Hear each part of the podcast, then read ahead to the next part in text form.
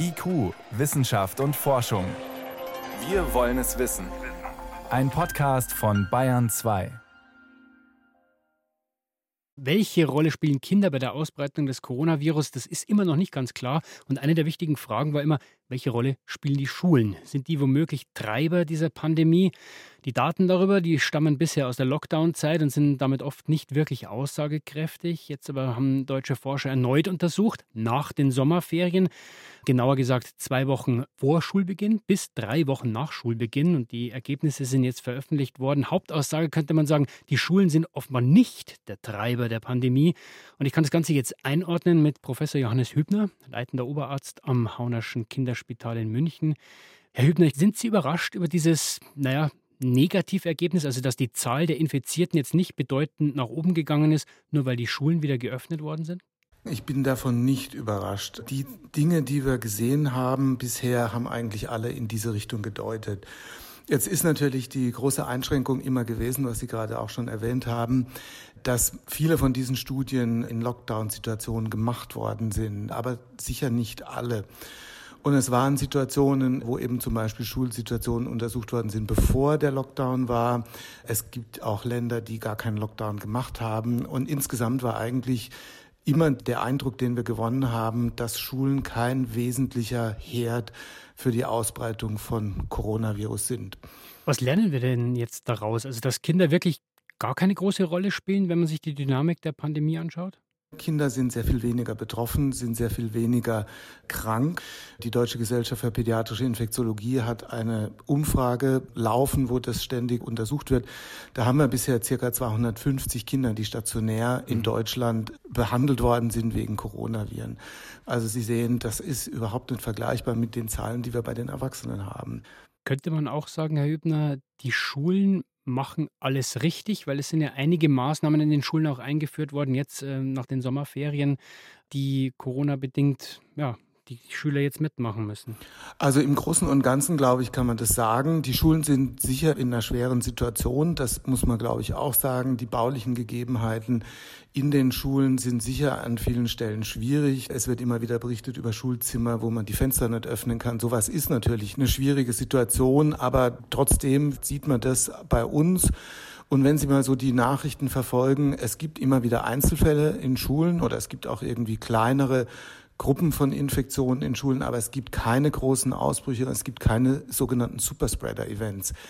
Trotzdem stöhnen ja einige auch unter diesen Hygienekonzepten in den Schulen, vor allem die Masken während des Unterrichts und eben, wenn man sie öffnen kann, offenen Fenstern, wenn es jetzt kalt wird gerade. Sind diese Maßnahmen Ihrer Meinung nach dann übertrieben? Also Masken im Unterricht haben wir jetzt in der Stellungnahme, die wir zusammen mit der Gesellschaft für Krankenhaushygiene herausgegeben haben, nicht empfohlen. Wir haben gesagt, die Kinder sollen die Masken tragen beim Betreten des Schulgeländes, in den Gängen und sollen aber dann am Platz äh, die Masken abnehmen. Ich denke, dass das für eine normale Inzidenzsituation, wie wir sie im Moment noch haben. Jetzt in wenigen Städten sind wir auch über diese 50 pro 100.000 gekommen, aber in den meisten Städten sind die Zahlen ja noch überschaubar und in so einer Situation ist es sicher auch so vertretbar. Jetzt hat diese Studie ja in einer Zeit stattgefunden, wo wir ein niedriges Infektionsgeschehen hatten, nachdem die Sommerferien zu Ende waren. Inzwischen haben wir eine andere Situation, eine höhere Dynamik. Was können wir denn daraus für jetzt lernen? Also das ist sicher ein ganz wichtiger Punkt. Die Schulen reflektieren natürlich auch das, was in der Allgemeinbevölkerung oder in Deutschland insgesamt ist. Und das Beste, was wir tun können, um einen möglichst reibungslosen Schulbesuch zu ermöglichen, ist, dass wir Disziplin innerhalb der Allgemeinbevölkerung haben, dass wir Bereiche, die kritisch sind, einschränken beziehungsweise gucken, dass wir dort eingreifen. Je niedriger die Gesamtinzidenz ist, desto weniger Probleme haben wir auch in der Schule. Das ist ganz klar.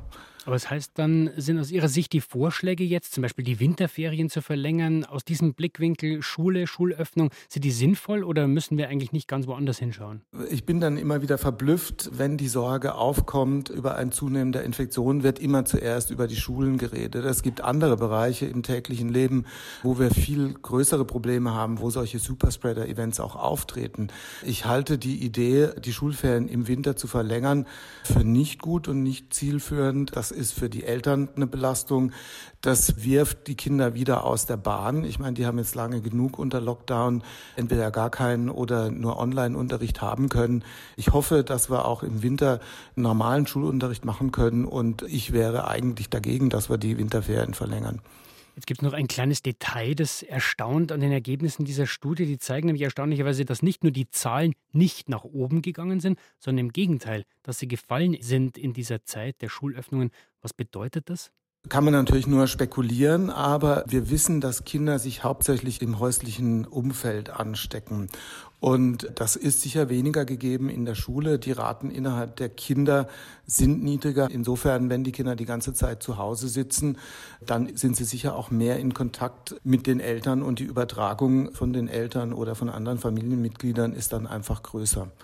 Das wäre jetzt so meine Interpretation der Ergebnisse. Also geöffnete Schulen und alle Kinder in der Schule sind offenbar kein Antreiber der Pandemie. Das zeigen die Zahlen einer neuen Studie. Diese Zahlen einzuordnen, dabei hat uns Professor Johannes Hübner geholfen, leitender Oberarzt am Haunerschen Kinderspital in München. Herr Hübner, ich danke Ihnen für das Gespräch. Vielen Dank.